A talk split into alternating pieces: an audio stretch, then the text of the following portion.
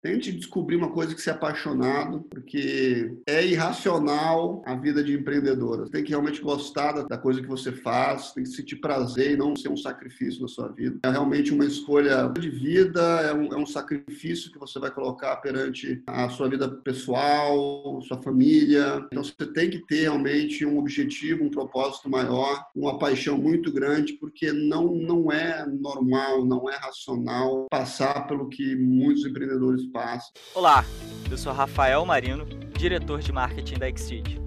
Seja bem-vindo ao Na Linha de Frente, um podcast feito com investidores e grandes executivos de startups do país. Aqueles que estão de fato na linha de frente tomando as decisões mais difíceis de uma empresa. Com muitas dicas e histórias exclusivas, aqui você vai descobrir como fundadores e líderes das maiores startups do Brasil enfrentaram os grandes desafios de crescer uma empresa como o crescimento inicial, a escalabilidade, a gestão em períodos de crise e principalmente a busca pelo investimento. Esse podcast é produzido pela Exceed, a primeira plataforma de investimentos online em startups do Brasil. Ah, um último detalhe antes da gente começar. Sabemos que muitas vezes a gente precisa errar para poder evoluir, e nesse programa não será diferente. Portanto, vou te pedir um favor. Caso tenha gostado do episódio, vai ser muito legal se puder compartilhar ele no seu Instagram. E marque arroba Exceed Investimentos. E-Q-S-E-E-D Investimentos. Nos diga o que achou. Ficaremos super felizes em saber suas opiniões e principalmente suas críticas. Então, vamos lá? Aproveite esse episódio.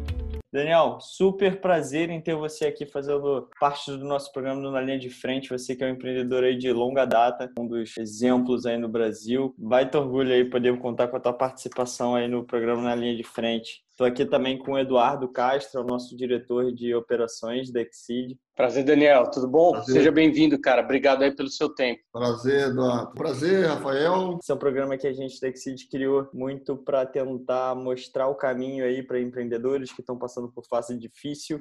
A Exceed é uma plataforma de equity crowdfunding, então a gente faz, a gente abre rodadas de, de empresas que estão captando até 5 milhões de reais então a gente está aí nessa missão junto a tantos outros de fortalecer o ecossistema de startup, de fazer pequenos aí se tornarem gigantes e o Na Linha de Frente é um programa que a gente acabou criando para justamente dar um pouco de aprendizado sobre empreendedores que já passaram por vários desafios de crescer uma empresa, compartilhar um pouco dessa experiência aí com o pessoal. E a gente sempre também passa sobre o cerne da busca do investimento, né, que é um dos pontos principais aqui da empresa. E a gente sempre tenta falar um pouquinho mais sobre isso. Quando é que vocês começaram? 2016, oficialmente, com rodada lançada. De lá para cá, a gente já fez 31 rodadas anos já. Vocês podiam ter começado antes lá, tipo 2009. Porque pois é, cara, pois é. A gente fala bastante sobre isso, assim. Todos os empreendedores que acabam conhecendo o nosso modelo falam, pô, deveria ter conhecido antes. É, na, na, realidade não tinha muito VC, né? O normal era private, né? Aqueles private todo quadradão. Family office né? gigantão, né? Family office, controle, tira o CFO, coloca o meu.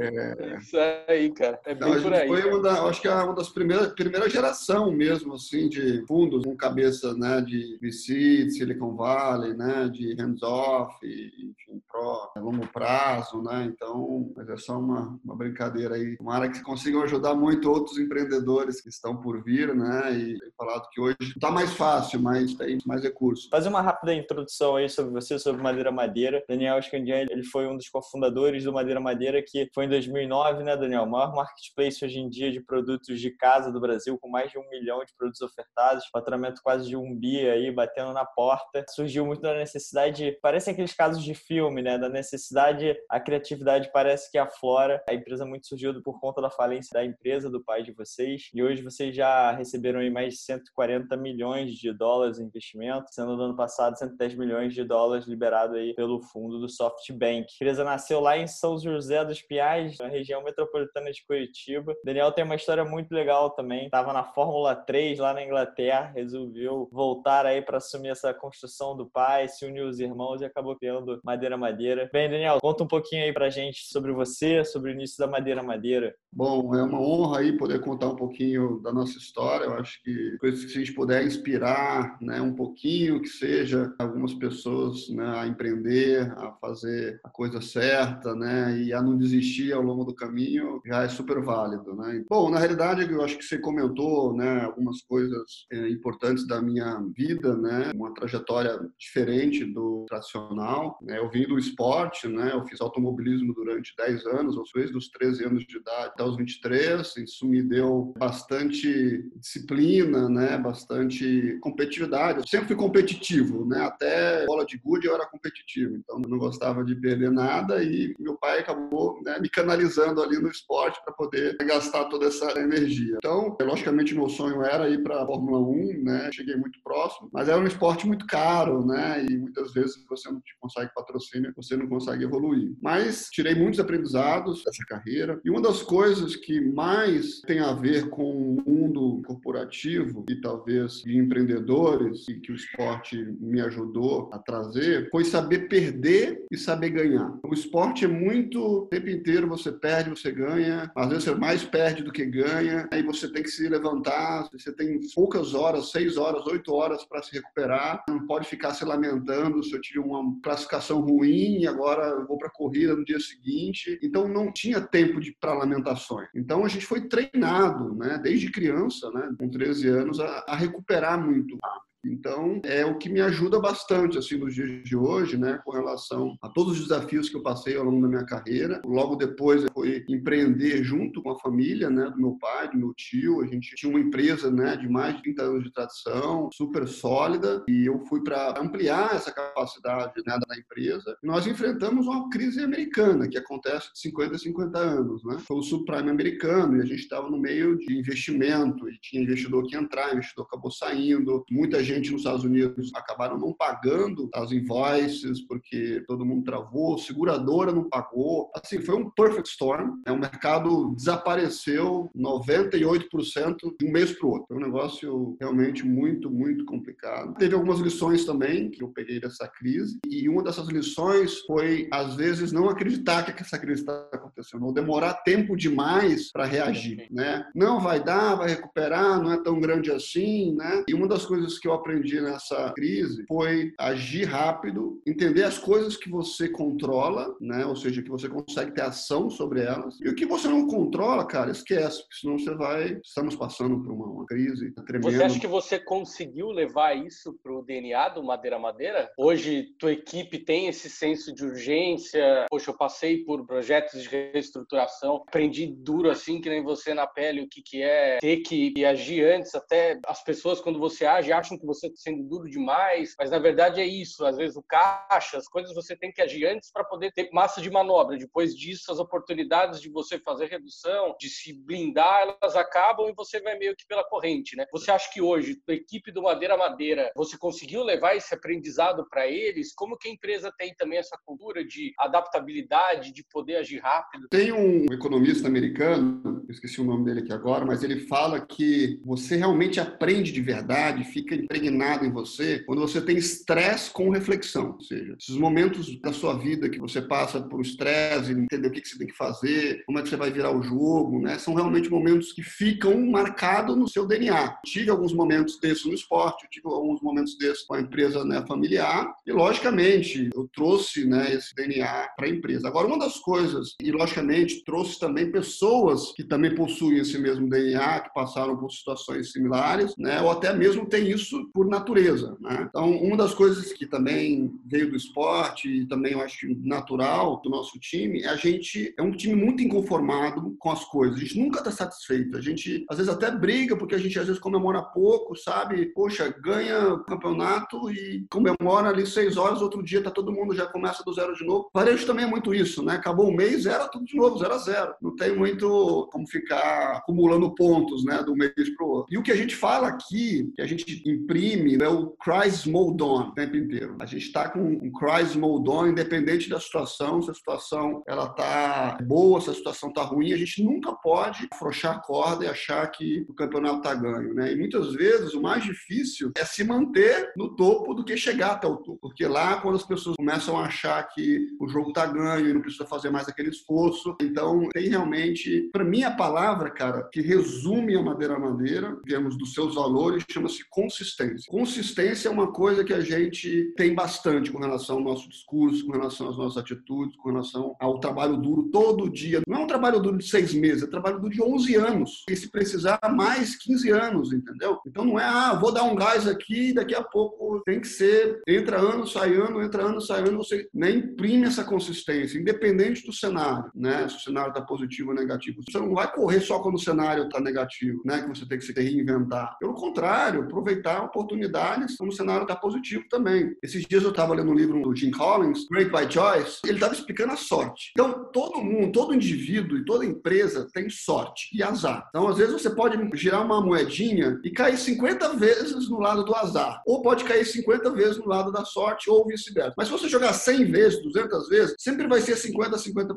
Você tem muito um padrão equilibrado. Agora, o que você faz quando você tem azar, né? Ou o que você faz quando você tem sorte, essa é a diferença. Então, o que você aproveita quando o vento está a favor e o que, que você faz para sobreviver uma crise ou um momento muito ruim, né? Então, ele fala, muitas empresas criaram reservas de caixa, fizeram um planejamento muito mais robusto, não se aventuraram em deixar a empresa numa situação que sempre fica na berlinda, entendeu? Então, existe um planejamento que tem que dar para ser feito, mesmo em situações caóticas. Você tem que prever o pior cenário possível. Então, muitas vezes eu pergunto, pô, mas às vezes não precisa, não precisa de dinheiro tal. Mas, cara, você nunca sabe o dia de amanhã. Às vezes tem um projeto novo, às vezes tem uma situação complicada. Graças a Deus, a nossa a situação nossa agora na crise acabou aumentando o volume de venda porque as pessoas estão em casa. Mas tem gente de, por exemplo, turismo, restaurante, né, tiveram impactos significativos. Você não ter uma reserva ou algum plano durante essa crise. E o que a gente tem feito agora, a gente está aproveitando um vento a favor, né, mas a gente tinha se preparado para isso, né, a gente tinha montado, estava sempre pensando em como melhorar. A gente também usa muito a literatura do Simon Sinek, que é o Infinite Game, como a gente está melhor do que a gente mesmo. Inclusive, eu não gosto desse negócio de a gente falar ah, contra orçamento, ah, eu estou melhor contra orçamento. Eu falei, cara, que contra orçamento? Não, não, não existe orçamento se você pode estar melhor. Né? É,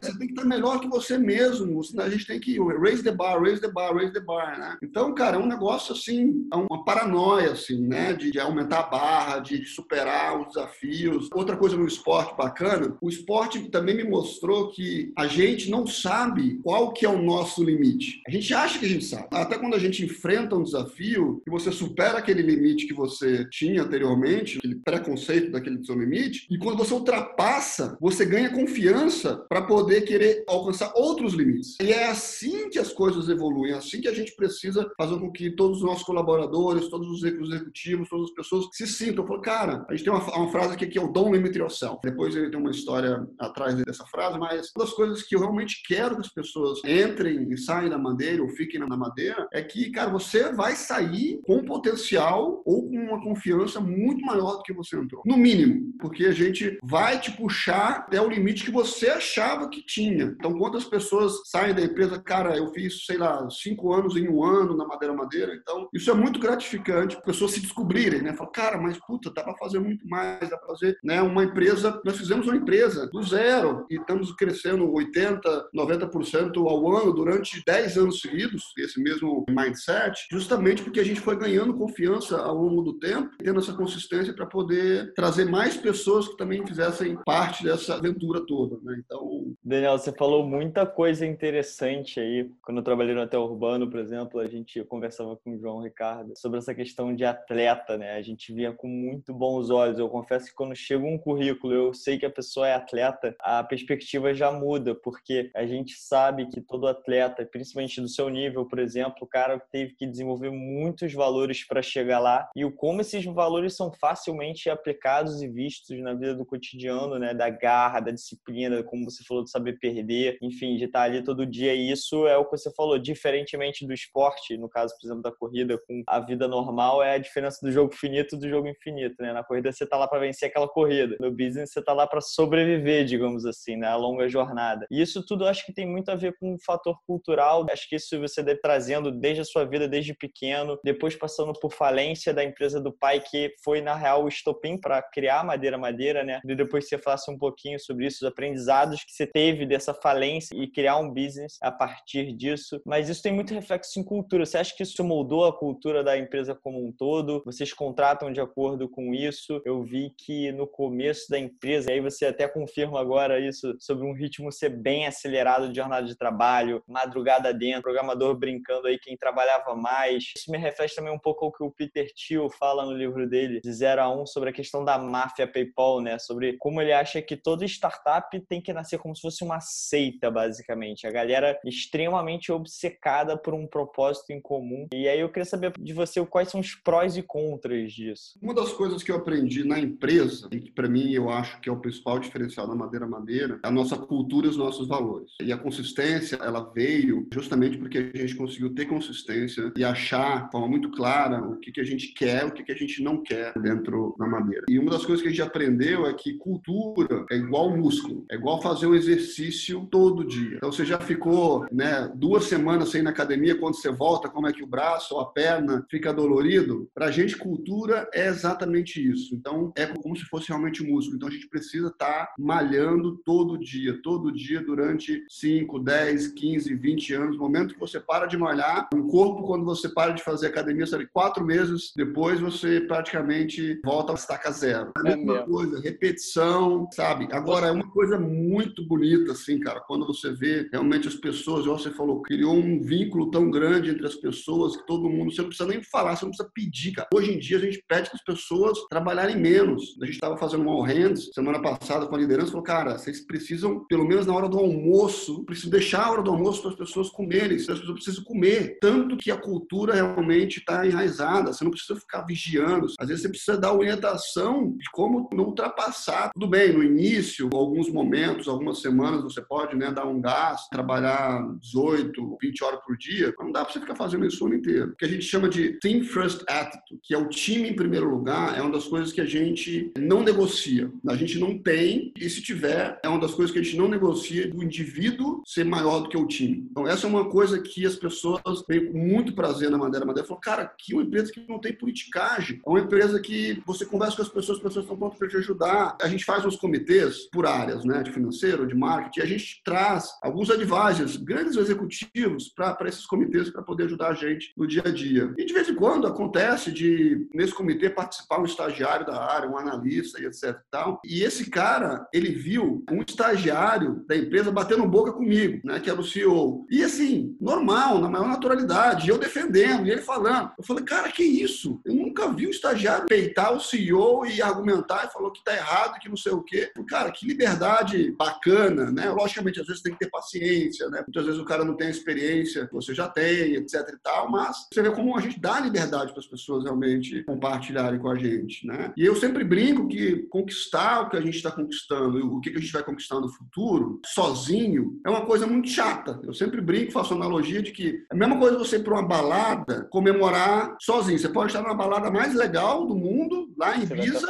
mas se você está sozinho, não adianta. Agora você pode ir num boteco do seu Zé na esquina, se você tiver com seus amigos, e aqueles amigos bons de papo, que tem os mesmos, né, a mesma conversa que você tem, é muito melhor. Então o que eu prezo é, cara, como que a gente pode, todo mundo se sentir parte dessa grande conquista? Não só o Daniel, o Robson, o Marcelo, mas todo mundo. Uma dúvida que surgiu aqui enquanto você falava, você fala muito de cultura, eu, pelo menos, sou um cara que acredita muito nisso. Antes de você pensar em qualquer coisa, você tem que pensar em cultura. O como você exerce ou parte do seu tempo é dedicado a isso, a gente, pessoas e exemplificar através de exemplos, né, de cultura nesse sentido. E se tem algum desafio que o trabalho remoto está dando para vocês em termos de disseminação da cultura? Se, poxa, está mais complicado porque, enfim, tem muita gente que adota a pedagogia da presença ou o próprio exemplo como uma ferramenta muito forte de difusão da cultura. E isso acaba sendo um pouco atrapalhado pelo trabalho remoto, que é uma coisa mais agendada, enfim, não é aquela disseminação mais natural da cultura. Uma vez eu estava fazendo uma mentoria com um grupo de Silicon Valley chamado Tenax CEO, um grupo bem bacana, e esse cara é um cara super esclarecido, tem muitas novidades de Silicon Valley. Ele me falou uma coisa que eu nunca mais esqueci, qual que era o papel do CEO, do empreendedor, né, e etc. E uma das coisas que a gente tende, né, desde o início como empreendedor que pôs a mão na massa para tudo, é não largar isso. Às vezes você tinha vezes que eu tirava a pessoa da cadeira, deixa que eu faço, entendeu? Eu conheço várias histórias de empreendedores que são dessa forma, né, que se você não faz, eu faço, mas isso logicamente mais no início da empresa. Basicamente, visão, pessoas e recursos. Antigamente, quando eu baixava, ia no fundo e, e trabalhava para poder executar, eu deixava de fazer esse papel importante. Ela está sempre compartilhando a estratégia, a visão, para onde a empresa está indo, trazer as pessoas certas para executar exatamente o que precisa ser executado no momento correto, com o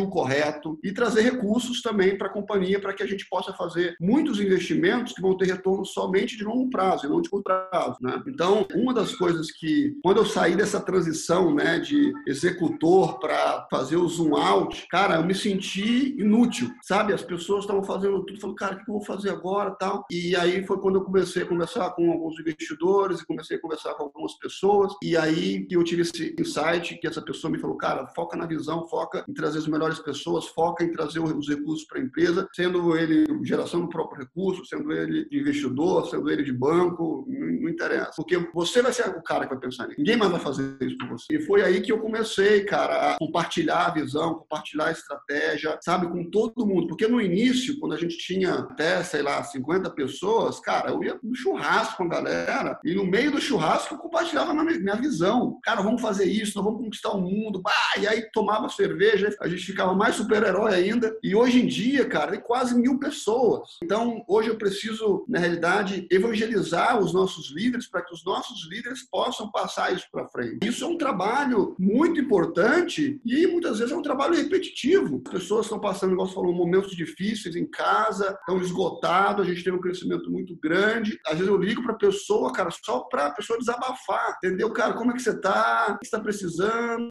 Como é que está o projeto? E a pessoa fala, puta, cara, que bom que você ligou, estou super empolgado com esse projeto, vai dar certo. Aquela energia que a gente passa para as pessoas para que elas consigam se recuperar, etc., e carregar as energias. E não está sendo fácil, né? Como eu comentei com vocês, trabalhar de casa, né? Eu estou com três filhos pequenos, estou aqui na sacada, fechado aqui, trabalhando de home office o dia inteiro. Realmente é muito complicado. E pessoas que estão sozinhas, pessoas que cada um tem seu problema, então a gente tem feito um mapeamento de todo mundo, qual que é o problema de cada um, para dar o remédio certo para cada um. A gente, semana passada, deu uma ajuda de custo durante 90 dias, né, para as pessoas que tiveram um custo extra em casa, né, comprar móveis também, um desconto para comprar móveis mais barato, para que eles consigam ficar mais confortáveis em casa, né? E a gente também está aprendendo, a gente está botando um monte de live, a gente participa da Endeavor, o empreendedor Endeavor também, o que as outras empresas estão fazendo. Então a gente fala, gente, vamos resolver uma batalha de cada vez, um problema de cada vez, senão a ansiedade vai atrapalhar o nosso desempenho. Pesquisando sobre a Madeira Madeira, a gente viu que vocês criaram a Booklog, né, que é uma unidade de negócios responsável por gerenciar a operação logística, que é praticamente uma outra empresa enorme, né? E aí a gente encontra muito empreendedores nossos também nessa jornada de criar empresa, criaram side business que muitos deles sucumbem a esse side business, mantêm aquela ideia inicial e acabam ou vendendo esse side business ou focando só nele. O que, que vocês fizeram para não serem tentados a isso? O que você dá de conselho para um cara que criou um side business que é tão legal quanto a startup dele, mas que precisa continuar mantendo a visão dele? Uma coisa super difícil, porque o novo, o next big thing é sempre mais legal, é sempre, né, a grama do vizinho sempre é mais verde do que a nossa. O cara tá ganhando dinheiro, a gente não tá, o cara tá crescendo, a gente não tá, o cara tem uma cultura legal, a gente não. Então é, é muito tentador, né, a gente achar que o next big thing. Então eu acabei tendo bons conselheiros, investidores, né, que tiver, me orientaram bastante, alguns super conservadores com relação a isso. Tive inclusive uma vez um curso em Stanford que a gente fez, essa frase também ficou super fixada assim, que o cara falava, cara, o problema é startups que inovam demais e empresas grandes que inovam de menos, né? Então esse é o problema, sabe? Querer inventar um negócio todo dia e etc e tal. Então, particularmente focar no core, que é o, o, o famoso Red Hot Concept lá do Jim Collins, de você realmente ser o melhor do mundo no que você faz. Para mim, esse é o grande diferencial de você construir o seu flywheel, né? Aquela é. maquininha, né? De fazer roda girar. E aí sim você pode experimentar coisas que vão, inclusive, potencializar o seu flywheel, né? O seu core. Eu realmente vejo assim muito pouca gente conseguindo ter sucesso. Vou dar um exemplo que fez três empresas ao mesmo tempo que teve muito sucesso. Elon Musk. Agora, se você acha que você tem a capacidade do Elon Musk e o cérebro Beleza. dele, toca três, não tem problema. Agora, sinceramente, eu não tenho né, a capacidade do Elon Musk, então eu prefiro focar aqui na estratégia do Jim Collins, no, no Red Hot Concept e ser o melhor do mundo do que a gente é. Então, e não ficar inventando. Agora, é muito difícil, é muito tentador. Às vezes eu faço mentoria, os caras, cara, você não quer ser meu mentor, não sei o quê, ó, então eu tenho esse negócio, eu já construí esse, agora eu tô fazendo esse aqui. Eu falei, nossa, cara. E eu era assim também, sabe? Você tem uma energia, empreendedor tem energia, e fala, cara, eu preciso inventar coisa, porque eu sei fazer, eu tenho energia para fazer, eu tenho time para fazer, eu tenho recurso para fazer, mas muitas vezes saber dizer não é tão importante, ou, ou às vezes mais importante, do que fazer as coisas. Eu mesmo, no, no início, uma das coisas que eu me atrapalhei e a gente queimou caixa no início, por ter inventado um monte de coisa ao mesmo tempo. Isso que não era nem fora do universo. E já me perdia, porque às vezes você contrata rápido demais, muitas pessoas, e aí você não dá tempo de estabelecer aquele processo de aprendizado, muita gente nova ao mesmo tempo, dilui a cultura. Então, assim, o meu conselho, cara, sinceramente, 80-20 ou 90-10, assim, fazer 80, 90% do core, fazer bem feito e talvez 10% você possa arriscar, fazer alguma coisa nova. O que você tem que fazer, na minha opinião, se você quiser fazer uma outra coisa, você tem que conseguir dar o rollback, ou seja, conseguir deletar aquela ideia sem botar em risco a sua empresa atual. Mas mesmo assim, a gente sempre brinca aqui do back to the basics, sempre foram as melhores fases na madeira madeira. A gente começa a inventar, começa a achar que a gente é super-homem, que tudo que a gente encosta vira ouro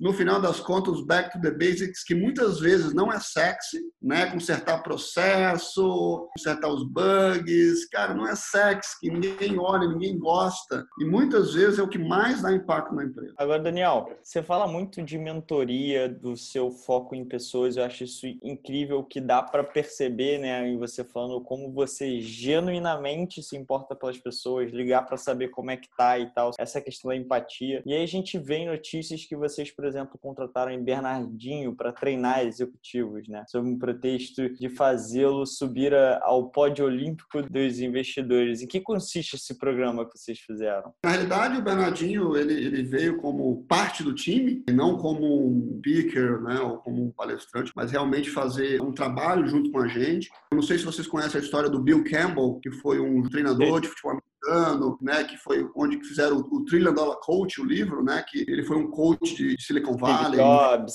Steve Jobs Eric Larry Smith, Page. Larry Page, todos esses caras. E eu li esse livro e eu falei, cara, o único cara que eu realmente vejo que pode ser o Bill Campbell do Brasil é o Bernardinho. E eu tinha tido um evento junto com ele, e aí eu falei, Bernardinho, dá uma lida nesse livro e vê se faz sentido para você, vamos conversar. E ele leu o livro tal, e aí pediu para eu ir lá no Rio, eu fui lá no Rio conversar, explicar a empresa. Ele falou, cara, tô dentro, depois a gente vê como que a gente faz. E a gente vai desenvolver esse negócio junto. Então, a gente está criando justamente um programa agora de liderança super robusto, né? Que leva muito em consideração realmente o soft skill, o mindset das pessoas, né? Ele que trouxe essa palavra aqui, o crisis mode on, né? O tempo inteiro. Então, a gente realmente quer trazer essa mentalidade do Bernardinho, né? Para dentro e disseminar isso para dentro da nossa liderança, né? Que essa liderança vai conseguir passar é, realmente para os demais, né? Inclusive, eu até falei para ele, falei, Bernardinho, como é que muitas vezes você achava força nessa cara? Você é tantas vezes campeão, estava no topo por tanto tempo, como é que você achava força para você continuar? Para continuar buscando o campeonato. É, cara, sabe? Tem gente que fala, cara, chega, o cara foi sei lá quantas vezes campeão e ele continuava, né? Não, vamos treinar. Fico pensando assim, o que, que eu posso te dizer, Daniel? Eu falei assim, eu acho que um exercício que você pode fazer para você nunca perder o Cries Moldon e essa vontade de sempre estar tá se superando é você lembrar do pior momento da sua vida, lá quando você estava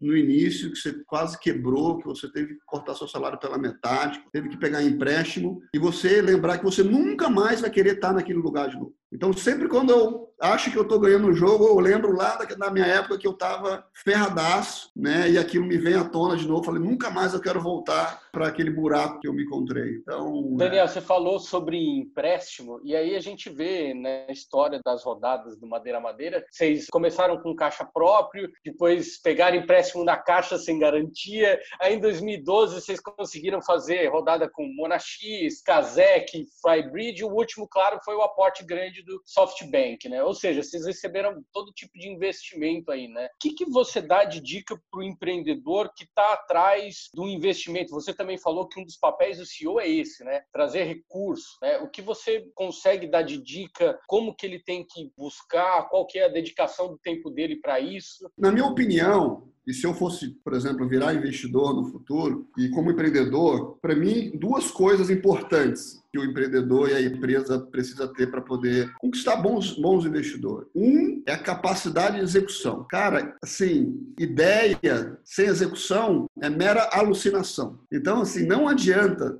tem que ser executor, tem que tirar coisa do papel, tem que fazer a coisa rodar, tem que sair da inércia. Isso que o investidor gosta de ver. Tem que ser executor, não tem que ser contador de história. Cara, eu vejo às vezes alguns empreendedores, entre aspas, que se chamam empreendedores, que vendem papel, que vendem PowerPoint. Cara, tem que executar, amigo. Que manja de PowerPoint, né? Isso mesmo. Né? PowerPoint, né? conversa fiada. Tem que botar o um negócio para rodar. Então, para mim, tem que ser executor nato, tem, tem, que ter uma habilidade de execução muito grande. E o segundo é vontade, é equipe, né? ter pessoas que estão junto contigo, que, né? tem que ter um mínimo ali de, de, uma equipe que você possa contar, né? vai ter momentos muito complicados na sua vida, que você vai pensar em desistir, tem que ter ali o, o ombro amigo, pra, porque no dia que você está mal, o outro está bem, e aí você vai, pô, às vezes estava mal, meu irmão, não, cara, vamos para cima. Às vezes meu irmão estava mal, eu falo, cara, não, vamos para cima. Então, eu acho importante, eu acho muito difícil, né, um empreendedor solo. E eu não recomendaria para ninguém. Logicamente, tem que achar um bom sócio, que, que é muito difícil, mas essa é o papel, lembra lá de pessoas, né? O papel é achar um bom sócio, um bom cofundador para poder dividir as coisas contigo. Então, logicamente, tem que olhar o modelo de negócio, o tamanho do mercado, mercado, mas tem algumas coisas que são fundamentais. Também, por exemplo, não contar para o investidor um monte de coisa ao mesmo tempo. Não conte para o investidor que está fazendo um monte de coisa ao mesmo tempo. E não faça um monte de coisa ao mesmo tempo se você está começando a empresa. E muitas vezes você vai fazer um discurso para investidor, fala das coisas que você já fez, você tem resposta para isso. Agora, se você vai falar uma coisa do futuro, que uma, uma ideia que você tem, cara, muitas vezes você não tem as respostas, porque você não fez ainda. É simples. Você tem algum episódio assim que você lembra que te marcou falando com o investidor? Isso é muito ah, legal, não. né? A gente vê a história de empreendedores aí que fazem de tudo para conversar com investidores, para ter esse contato, para ter o network. Teve algum episódio aí particular nessa jornada? Teve, cara, teve de tudo. Assim, é, o meu próprio processo, né, de investimento foi conturbado, né? Porque não tinha muito capital na época, não tinha muitos fundos. Me indicaram a Monax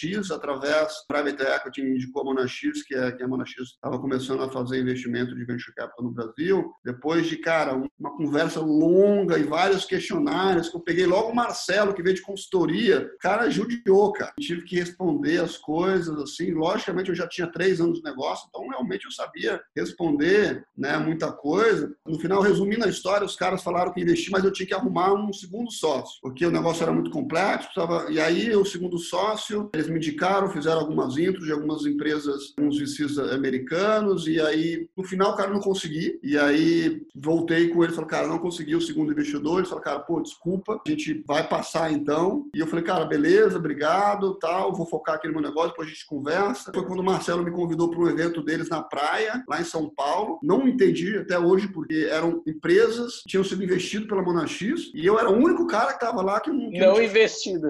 Não, você de você, vem para cá. Eu falei, tá bom. E aí eu falei pro Marcelo, pro meu pai, falou, cara, vou lá, vou ver se consigo convencer os caras de novo. E aí todo mundo, porra, escutando palestra, tomando cerveja, jogando bola, né? Era um final de semana descontraído. E eu vendendo, né, madeira madeira para todo mundo, para todos os empreendedores lá. Vendendo, vendendo, vendendo, vendendo. Até que caiu ouvido do Eric, do Fabinho, do Marcelo de novo. Os caras me chamaram na sala, falaram, cara, vou te dar uma chance de novo. Gente gosta muito de você, mas, cara, você tem que arrumar um outro investidor, senão ele não vai investir sozinho. E eu falei, tá bom, cara, vou tentar de novo tal. E aí o Max, foi fundador da OPA, me indicou a Kazek, me indicou a, Flybridge. E aí eu fui conversar logo no final de semana, eu marquei para conversar com a Kazek. Segunda-feira eu conversei com o Nicolás. Pô, legal, gostei, conversa com o Hernan na, na terça-feira. E aí o Hernan falou: não, estamos dentro. Como assim estamos dentro? Não, estamos dentro. Não, não, precisa mais. Não, não, acerta lá com a mão na X os termos, nós estamos dentro. falei, caramba. Caramba. E aí, quarta-feira, eu tinha call com o John, da Flybridge. E aí eu, muito transparente, falei, John, olha só, a gente tinha marcado contigo, mas eu vou contar a história da empresa e vou falar que a gente já arrumou um segundo investidor e que a gente não precisa do terceiro investidor. Aí eu contei a história e aí o John falou, cara, de jeito nenhum, eu tenho que investir na eu empresa. Eu preciso estar tá aí dentro também. Eu preciso estar tá aí dentro. Não, eu vou ligar pro Eric, eu vou ligar pro Renan. Eu falei, cara, e o dinheiro da empresa estava acabando, cara. Eu não podia falar para os caras que, porra, o cara precisa acelerar aí. Os caras discutindo qual que ia ser o percentual de cada um e o dinheiro da empresa acabando. E eu falei, meu Deus do céu, eu não podia falar que estava tudo bem, tudo sob controle, né? Não podia ficar dando sinais de que, pô, senão ia tirar o oxigênio. E no final deu certo, ele trouxe o Niraj, que é o fundador da Wayfair, veio o Chris também da Build, o fundador da Build, e deu tudo certo no final, mas, cara, uma confusão, assim, muito grande. Esse é um caso de que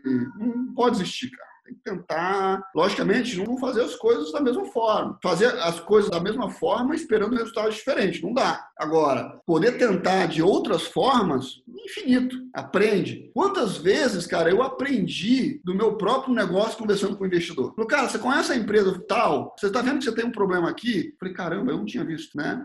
E muitas vezes eu tento sempre tirar o melhor da situação. Mesmo que eu não consiga um investimento, eu vou conversar com gente muito inteligente que vai me questionar, fazer as perguntas certas, que no mínimo eu vou aprender. E o que eu aconselho assim para o teu relacionamento de longo prazo com o ecossistema de investidores é ter consistência nas coisas que você fala e que você faz. Porque é muito legal você conversar com o investidor e quatro anos depois o cara pegar a apresentação e falar, cara, você conseguiu fazer o que você prometeu. E o cara assustado, assim, cara, você conseguiu fazer o que você prometeu. Eu falei, claro, a gente está pensando em longo prazo. Eu não posso começar a vender uma coisa que eu não acredito. E essa consistência que eu falei no início da nossa conversa, que foi muito importante, a gente conseguiu ter uma credibilidade, tanto interna quanto com relação ao ecossistema de investidores, porque a gente sempre trouxe uma consistência nas coisas que a gente walk the talk. O mundo é muito pequeno, cara, é minúsculo. Se você fala uma besteira ou alguma coisa que, que você não consegue tentar, você perde tudo em segundos. Sensacional os aprendizados, Daniel. Obrigado Espero que as empresas hoje cada vez menos passem por tanto desse problema. Exceed está aí até justamente como uma alternativa para isso, né? A gente também é um player aí dedicado, né, no fortalecimento, na facilidade, no acesso do capital para as startups, uma nova alternativa. Daniel, deixa eu te perguntar, fiquei super curioso, cara. Você deu várias referências. Quais livros mudaram sua vida, cara? Tem vários. Engraçado porque cada livro ele é importante dependendo do momento da sua vida e da evolução da sua empresa. Eu já li vários livros, os mesmos livros que me trouxem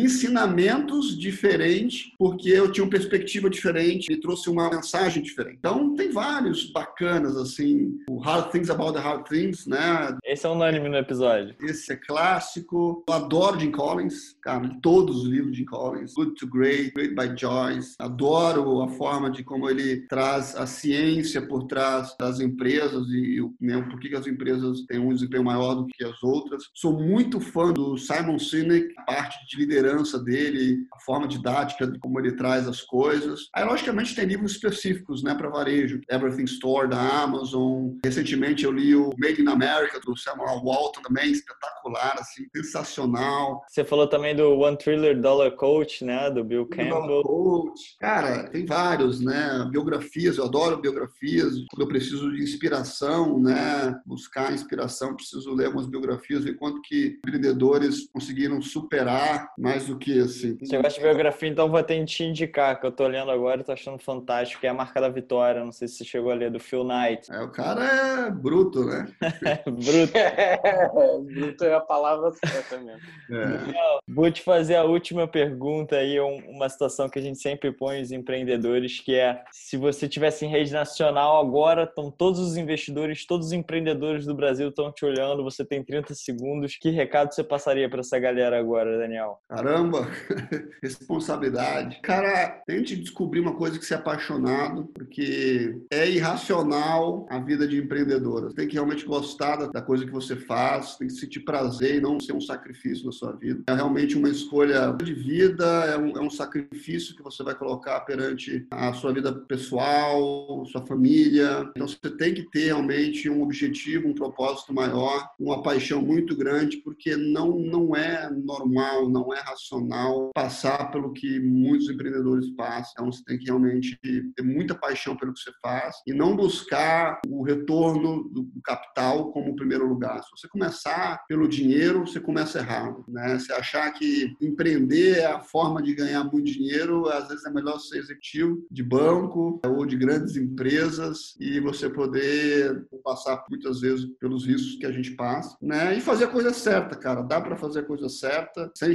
shortcuts, que uma hora ou outra as coisas zabam. Então, cria uma fundação sólida de valores, cultura, tragam pessoas que realmente se interessem e tenham o mesmo propósito que você. O resto é consequência. De novo, o Jim Collins, né? O first who then what, né? Eu acho que é mais ou menos esse é o resumo. Daniel, obrigado. O papo foi muito 10. A gente conseguiu aprender muito com você. Obrigado mesmo pelo seu tempo. Foi Eu agradeço a oportunidade e também espero que vocês possam ajudar muitos empreendedores a realizar o seu sonho, criar novas inspirações para o Brasil, que o Brasil precisa, merece, né? Então cada um está fazendo a sua parte. Eu acho que é uma forma da gente começar a mudar o nosso país e trazer o empreendedorismo de forma correta, né? De forma sustentável. Fantástico, Daniel. Valeu. Muito obrigado pela sua participação. O papo foi incrível. Passamos por vários pontos diferentes: cultura, liderança, inspiração. Com certeza te marcou e me marcou também o qual é a ocupação do CEO, né? As principais responsabilidades dele de uma forma bem simples. Legal ver o líder que você é, inspirando as pessoas da sua empresa, inspirando com certeza muitos empreendedores que estão escutando a gente, investidores, para quem sabe a gente ter mais empreendedores desse tipo aí no Brasil, inspirando, solucionando problemas grandes aí da nossa sociedade. Obrigadão, Daniel. Até uma próxima. Prazer, gente. Até a próxima. Falou, tchau, tchau. Daniel. Muito obrigado por ouvir o Na Linha de Frente,